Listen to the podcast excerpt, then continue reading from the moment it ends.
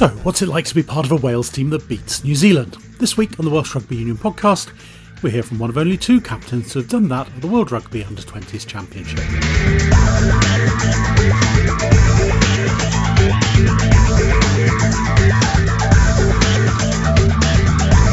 Elite players in Wales have been heading back into training this week, so it's a chance to look forward as well as back. There aren't many Wales players who can describe what it's like to beat New Zealand, but it's just over a year since the Wales under 20s did just that at the Junior World Championships. Their captain was Ospreys and Wales squad hooker Dewi Lake. He spoke to Graham Gillespie. Does it feel like a year already since you bet the All Blacks? No, not at all. It kind of took me by surprise, actually. It's not felt that long at all. Really? And I don't know if it's obviously because we've, we've been stuck inside for the past couple of months, but it, it didn't feel at all like it's been a year since it happened. So does it feel like yesterday, or are things that happened, you know, still fresh in your mind, or? Yeah, just again that it always stick with you, but Yeah. kind of it does still feel like it happened yesterday. Let's start at the beginning then. Obviously, the first game was against Argentina. How important was it for you guys to get off to a good win, particularly against the hosts?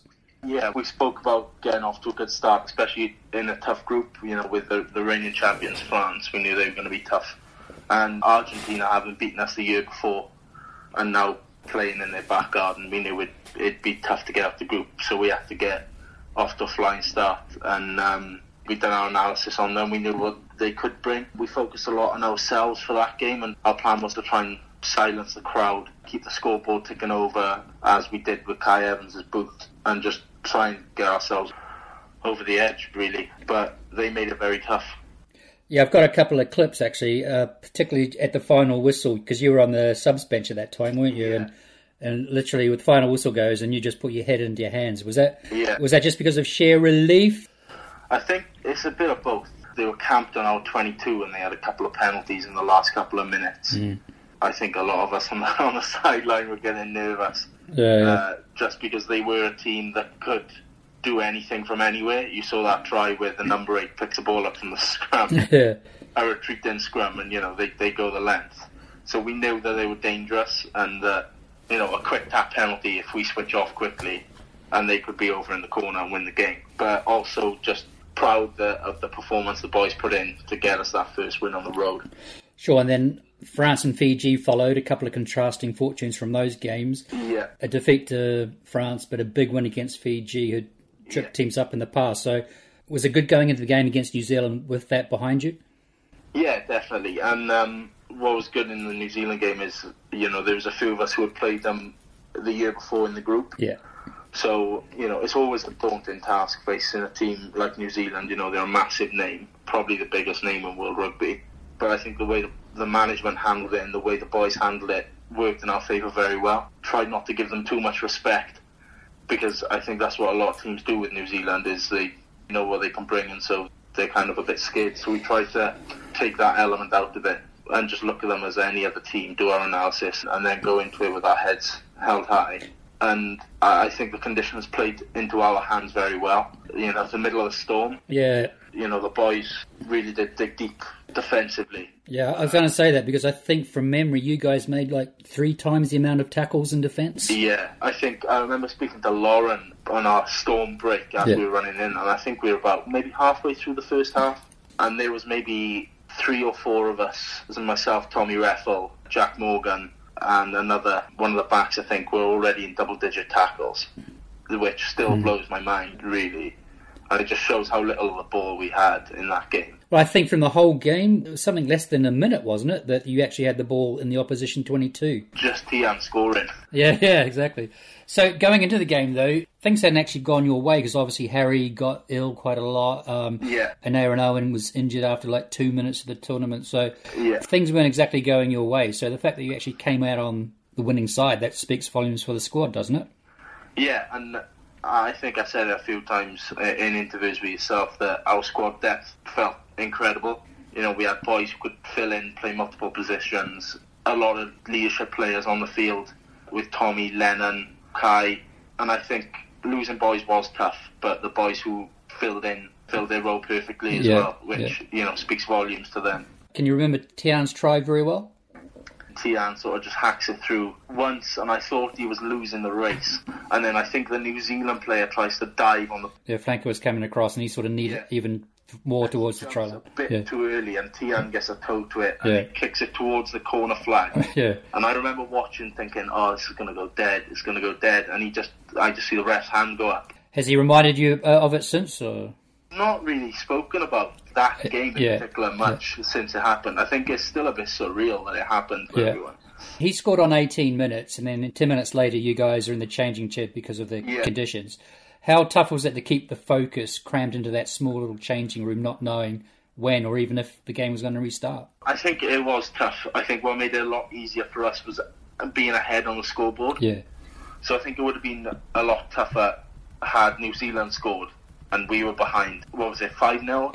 We've been behind 5 0 and we're sort of trying to chase a game where we're, we're not seeing much of the ball. I think then it'd have been a lot tougher to control the room or control, you know, emotions were playing. But being 5 0 up and knowing that defensively we'd actually done well against a side who are known for their attacking flair, we were quite confident going. I think we were actually more disappointed than anything because we felt, although we didn't have the ball, we had control. So you know, a lot of it was frustration that you know that we had to come in because we we felt very fit in that game. Remember Yeah. talking to the boys when we were in, and everyone was like, "No, we're not, we're not really feeling it." I think the rain. the Sort of because it wasn't as hot, we weren't feeling as tired or as drained. We were a bit gutted at the stoppage, obviously, but no, I think had we been behind in that game, it would have been a lot tougher. Have you ever played in conditions like that before? I think the only one that is similar I can think of is Ospreys under 18s against Scarlets under 18s. And we played in Llandovery and we drew 7 all. And the conditions in that game were dreadful. But it wasn't in the middle of a storm. You know, it, it, the game didn't get called off or anything. It was just, well, So you mentioned just now that uh, you felt control. You nearly actually went further ahead, didn't you? Because uh, after you guys came back on, Ryan Conbeer made a, a great break down the touchline, didn't he? And passed to Yeah. Cai, but unfortunately it went to ground. But that, that was a great chance for you guys, wasn't it? yeah, it was a great break from Conbeer down the wing. He uh, bumped the winger off. Yeah. And then I remember two boys being training on Conbeer's inside, and the pass just goes to ground. It is try scoring time if that goes to hand, Yeah. and it's unfortunate that it doesn't. But you know that's that's the way it goes sometimes. You managed to hold out until what? Seven minutes until full time, and they snatched the lead. What was going through your head then? Was that the end of a heroic Welsh effort, or you know? It was a tough time because we defended for about seventy-five minutes at that point. You know, you can tell boys are tired. You can tell that their bodies are hurting. The effort that they put in defensively kind of wasn't shown by being down 7-5 at that point, which I actually don't remember if I was on the field at the point of them scoring. I think I was, and I, I came off just after. But yeah, it was tough. They had deserved a try. I will say that. I think they had deserved a try, but it's tough to take that.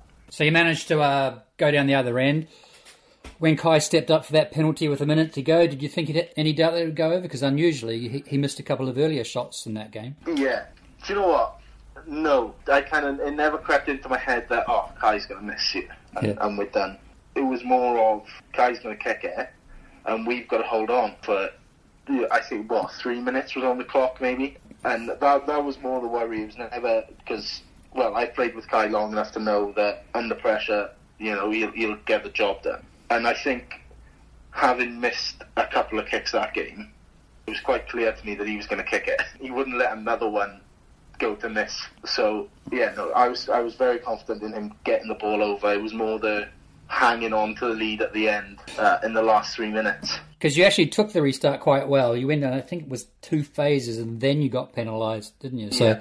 what was going through your head when the goal kicker was lining up the shot at goal in the last kick of the game? Well, we were on the sidelines, just sort of all standing up watching, and it is dead time at that point. The clock has gone red, and well, we were all just. There's nothing much you can do with the sinking feeling that while we've worked for it, it's just gonna slip away at the last minute. And yeah, I think he just drags it. It, it is good, 48 meters maybe. So well, just a lot of relief.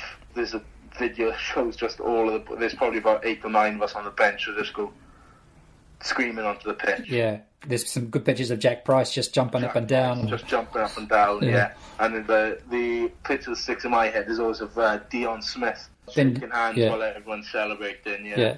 So after the game, obviously you were quite emotional. Was that just because of the game had drained you so much, or the fact that you became just the second Welsh captain to ever beat the Junior All Blacks, or a bit of both? Or I, I think it was just the whole occasion, just mm. everything.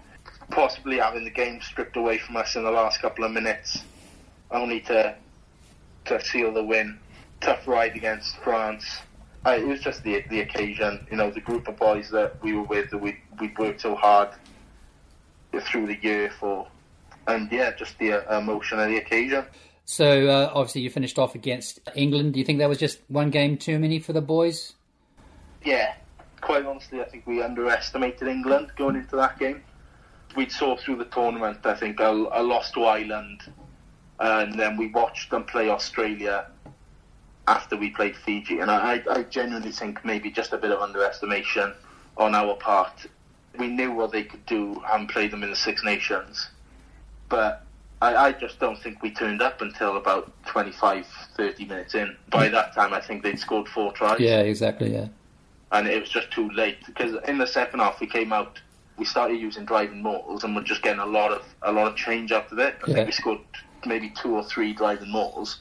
Yeah, because you got within like eight or nine points at one stage, yeah, you? Then got within yeah. one score. Yeah, and then they scored next, and it, was kind of game gone. But we just woke up too late in the game. So someone like yourself, uh, you know, obviously played under twenties level a lot, a couple of World Cups. How do you actually view the whole World Cup scenario? Because you're obviously away from home for a month. How do you look back on that whole thing? Is it a good thing? Or? Oh, it's an excellent experience for any young player. Just away with, you know, your mates which is a, a, vital part of rugby, in my opinion. You know, you make friends where you enjoy it, doing interviews and just learning other cultures. Like with Argentina, I'd never been to Argentina. We learned a lot about the country. You do realise there's just a different world to what we live in over here. So yeah, I, I think you know, and obviously the rugby aspect of it, playing the best countries in the world. Do you uh, feel for the boys who've missed out on the chance this year with, the, with obviously uh, the World Cup biting the dust with COVID? Oh, 100%, yeah. You know, I think it's an invaluable experience, really, going on a World Cup of the 20s. I mean, for a lot of boys, it, it could have been their last shot at their 20s World Cup, especially in a, in a place like Italy as well, a lovely place to go and play. So, yeah, I, am sure the, the boys are gutted. Some people in the past have questioned the value of the, the 20s, but if you look at like last year's squad, for instance, the likes of Tommy Reffell, Tiaan Thomas Wheeler, Cai Evans, Ryan Conbeer, Jac Morgan, yourself, they've all sort of had club and regional experience. So that would just suggest it's a good stepping stone. Yeah, I, I think 100%. It not only kind of prepares you for the next level, but it, it gives you that confidence boost as well. I think, especially for myself, being a first or second year hooker, playing the 20s level, it gave me a massive confidence boost going into the senior game that I could hit lineouts and that I, I could do what I needed to do at that level. I think it's incredibly important and I'm sure a lot of players would agree with me. After the World Cup, come back, have a bit of a break, and then straight into the Ospreys season. Um, next time I saw you, you were training with the Wales squad. That was a bit surreal, wasn't it? when that first was approached, what did you think? I was. I'm still shocked. really thinking about it because I, I think I played two or three games for the Ospreys, and you know to get a call, obviously through injury to Elliot Dee, which you never hope for, you never wish on anyone. You know, it's a great experience for myself. Just prior to that, Wayne Pivac had brought in quite a few of you younger guys, hadn't he? So was that just a sample what goes on in camp? Yeah, I think it was a bit of an experience for us boys. When all the squad profile shots were being taken, did you think, geez, I'm actually quite close to getting the spot here? It's a bit, well, even to walk into the team room is a bit, you know, surreal. Walk in and, you know, Alun Wyn's there, big as there and you're thinking, God, a year ago I was I was watching this on TV. yeah. Well, not even a year ago, a couple of months ago. And it's a bit, uh, you know, now you stood there having your photo with them. So it's a bit, it is still very surreal. What was your immediate reaction when obviously you mentioned Dee, but so when you were actually given the nod to say, right, you are going to be part of the squad, what, what were your feelings? We were actually in the middle of a morning session and Wayne came up and said, oh, look, you're going to get the official call up because we need the numbers. And by the time I just said, "Oh, thank you," just because I well, I was still, I was just shocked. I didn't really know how to react. Yeah. And it is still shocking to me now. And how long have you been playing hooker? Because you were a, a, back row, weren't you? Yeah, moved from back row at the end of 18, so maybe two, three years at hooker. Coming away from the Six Nations, uh, what were your biggest learnings? I obviously done um, a lot of work on my throwing with uh, Huw Bennett. Had a, a lot of time in camp just working on that, you know, individually, but also again confidence was a major key for it. Having been in that environment, you know, having been able to perform in that environment with those men was a massive step up for myself and yeah. my confidence. Obviously, going back to the Ospreys, there's guys like Scott Otten, Ifan Phillips, and Sam Parry. There's lots of competition for starting spots there, isn't there? Yeah, 100%. I think, you know, hooker is one of the positions at the Ospreys where they're not lacking in quality with Sam and Scott and, and Ifan, three great players. But you know the competition is what I enjoy. I think with without competition, it it can get a bit boring. I think yeah, they're in a great spot for hooker at the Ospreys. I'm looking forward to competing for it. 2023 is the next World Cup. Have you gone on the calendar and put a ring around it, thinking? Uh, I'm uh, I'm not thinking too far ahead yet. It's obviously something you aim for as a young player, and it's obviously a goal of mine. But uh, I like to think quite short term because you never really know what can happen in the long term. So for me, it's about you know getting that consistent game time, for the Ospreys, and seeing how how I can break through there and just developing myself and my game. The last few months, obviously, with COVID, do you view it as losing a bit of ground playing wise, or does it maybe give you a better chance moving forward conceivably because everyone will be starting from scratch again, won't they? It's a bit of both for me. I think it's time lost, but also through it, being able to have a little break and sort of restart. A lot of time to work on things mm-hmm. myself at home as well, just with throw in and a couple of technical things. So, of course, I think everyone would have rather rugby continue and games be played but at the same time, also, uh, it's allowed me to work on things that maybe I wouldn't have had the time to work on had the season continued. Like some players, you know, you know, rugby's like a treadmill, isn't it? Once you're on it, you're hardly ever off it. But yeah. Maybe some players may be viewing this break as a blessing in disguise for them. Yeah, of course. And I think for a lot of boys, maybe it's well needed. Boys who've got World Cup into Pro 14, into Six Nations. Yeah, I think there's obviously positive and negatives from it. The terrible thing that's happening but uh, I think it's good to be able to take positives out of bad situations, which I think is what we have to do. Just finally, I mentioned Tiaan and Cai before. Uh, have you been, I, I, don't know, not not proud, but like the fact that you've come through the 20s ranks with them, they've had to play quite a bit for the Ospreys this season. How would you describe their progress? Oh, yeah, they've, they've both done incredibly well this season. Me and Cai played golf the other day, was speaking to him about, you know, his season. He was saying he, he's played like 19 games this year, you know, which is massive for him.